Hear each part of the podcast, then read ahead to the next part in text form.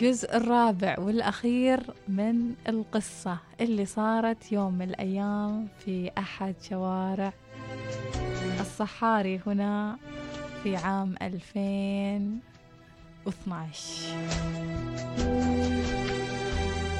وبداية القصة تقول للفتاة يعني خلصنا خلصنا عند إيش؟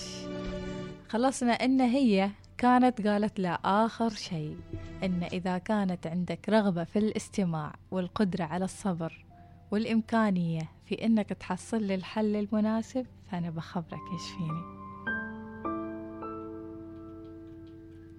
إنزين تقول الحرمة لازلنا في المكالمة الهاتفية اللي سردت لي من خلالها القصة بأنها وزوجها استطاعوا الصمود لعامين كاملين. تعرضوا خلال هالعامين لكثير من المناقصات ولحقت زوجها الكثير من الاتهامات اللي وصلت لحد اتهامه في رجولته. وتكمل وهي في المكالمة وتقول قررنا بعدها مجبرين أن نتعامل مع الأمر بجدية واتجهنا لطبيب مختص لإجراء الفحوصات الطبية تحت تكتم شديد وسرية.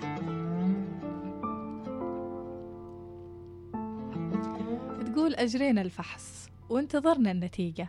كان النهار يمر بطيء علينا وكانت الليالي أكثر بطء ولأول مرة. نحس بطول الليل وقسوته. في اليوم الموعود تقاذفت براسنا الكثير من الاحتمالات. ماذا لو ظهر الفحص عدم قدرتنا على الإنجاب؟ ماذا لو كان زوجي هو السبب؟ ماذا لو كنت أنا السبب؟ دخلنا على الطبيب والحمد لله بدد كل هالاحتمالات السلبية وقال أبشركم كل الفحوصات سليمة وما شيء موانع عندكم تمنعكم من الإنجاب المسألة مسألة وقت لا أكثر. ولكن هذه اللكن كانت مثل الرصاصة رصاصة الرحمة اللي تقتل بها الفرس الأصيلة رحمة بها عند إصابتها بمرض لا علاج له. هذه لكن هي حجر الزاوية في قصتي وسبب شقائي تضيف الفتاة بتنهد. وبعد هالتنهد تبعت ببكاء شديد لا منقطع. تقول الحرمة نعود ونرجع للطبيب المختص اللي قال أنصحكم إنكم تقابلون طبيب مختص في الأمراض الوراثية. كانت هالعبارة بمثابة ناقوس يدق ويتردد صداه في قلوبهم فيجلب معه الرهبة والخوف. لا بأس أمر الله غالب. تكمل فضفضتها الحرمة بهذه المكالمة وتقول قابلنا طبيب آخر مختص في علم الوراثة بناء على نصيحة هذاك الطبيب وطبعا سوانا الفحوصات اللي تسوى قبل الإنجاب وتقول بصوت حاد في مكالمتها كنت حكيت لك هذه إن هناك صلة قرابة ما بيني وبين زوجي وطبعا ظهرت النتائج. أمر غريب جدا ما كنا متوقعينه. هناك احتمالية ضعيفة للغاية جزء من أعشار الألف في المئة بأن ننجب طفل سليم وكل الاحتمالات للأسف. تأكد بأن تسعة وتسعين فاصل تسعة تسعة وتسعة وتسعين ألف بالمئة من أطفالنا راح يولدون إما مشوهين خلقيا أو من ذوي الاحتياجات الخاصة أو أموات جراء المضاعفات. تكمل وتقول عشنا في حيرة وعذاب أكبر من عذاب عدم الإنجاب. تقول الأمر والموضوع ما كان يتعلق فينا وبس وبرغبة عائلتنا بل بإنسان راح يجيله الحياة ويتحمل عذاب وآلام ما ذنب هو ما في ذنب فيها والأبوي فيها سوى أنهما أقرباء يحملون نفس الجينات. قالت ما خبرنا حد وما قررنا شيء ابتعدنا عن بعض من البعض. وتباعدت المسافات الفكرية والعاطفية والجسدية بيننا تبدل الحب والوئام إلى حذر وخوف وتشتت ذهن بعد عام من هالحالة اعتقدت العائلة إن محسودين أو إن أحد مسوي لنا عمل.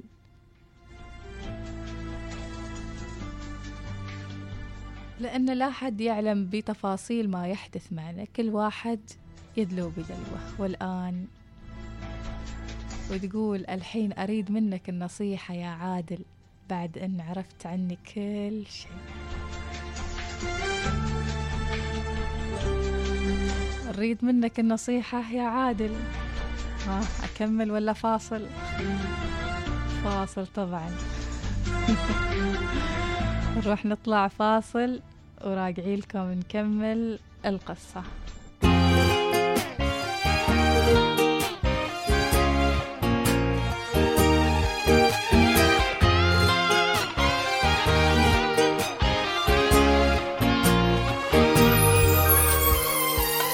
أحبك من الصفر ما لا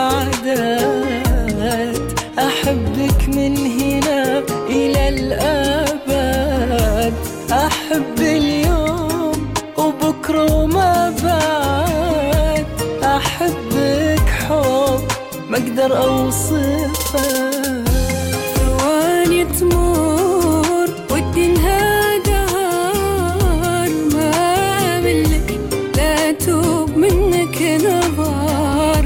أنت يا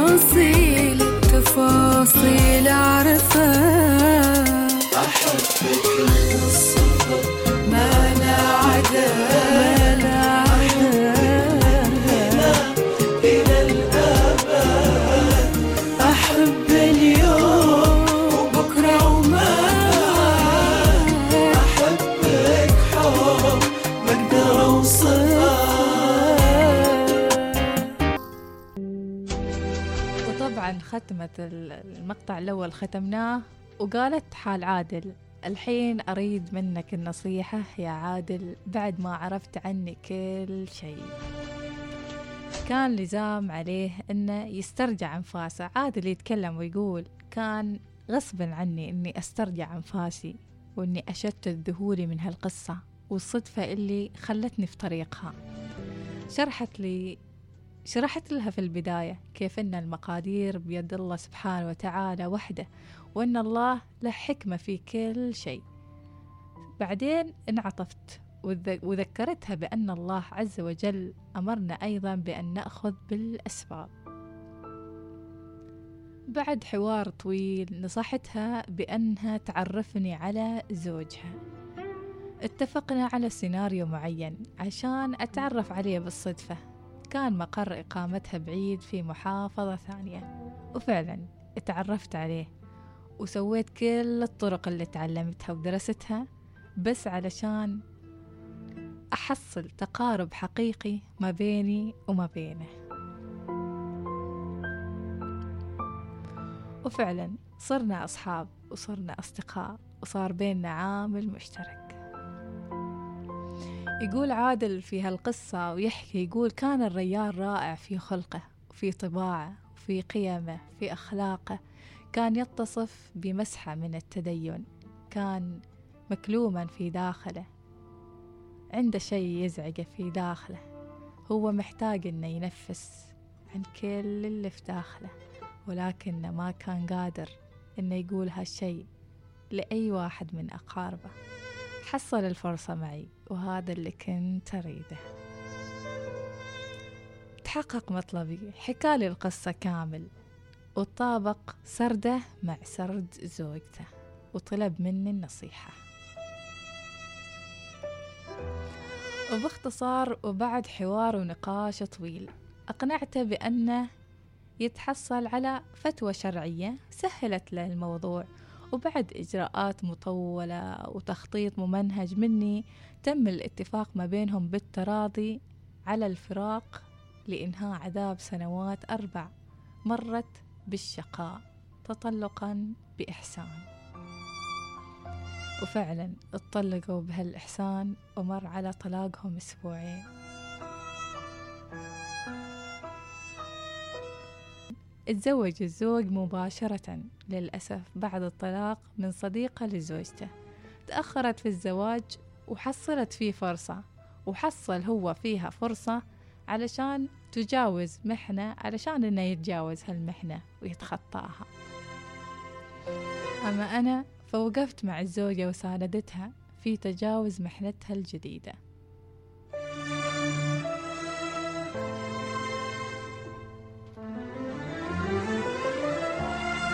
وخلال فترة بسيطة جدا من طلاقها تم التأكيد إنها حامل واكتشفوا جنس الجنين في الشهر السادس تقريبا وإن طفل ذكر سليم نسبيا كانت فرحة الأب ما يمكن وصفها. طبعا الأب اتصل بعادل وقال له الحمد لله ذكر يا عادل ذكر وسو وبسميه عادل على اسمك لأنك جيت لي في الوقت المناسب وأرشدني بما يسرني ويسعدني وأنا ممتن لك وما أقدر أوفيك حقك. كانت علاقتي توثقت مع الريال وأسرته وأيضا مع الفتاة. كنا على تواصل مستمر وما أخفي عليكم أني كنت أنقل الأخبار السعيدة للفتاة المؤمنة الصابرة. في شهرها التاسع كنا كنا ننتظر المولود. ما لم يتبقى إلا أيام قليلة وتشرق شمس عادل الصغير على الكون. كنا فرحانين ولم يبدد هالفرحة إلا اتصال مفاجئ في الصبح من من الصباح الباكر. هذا الاتصال يا علاء لعادل طبعا. الاتصال كان من أسرة ناصر. ناصر طبعا زوج الحرمة السابق.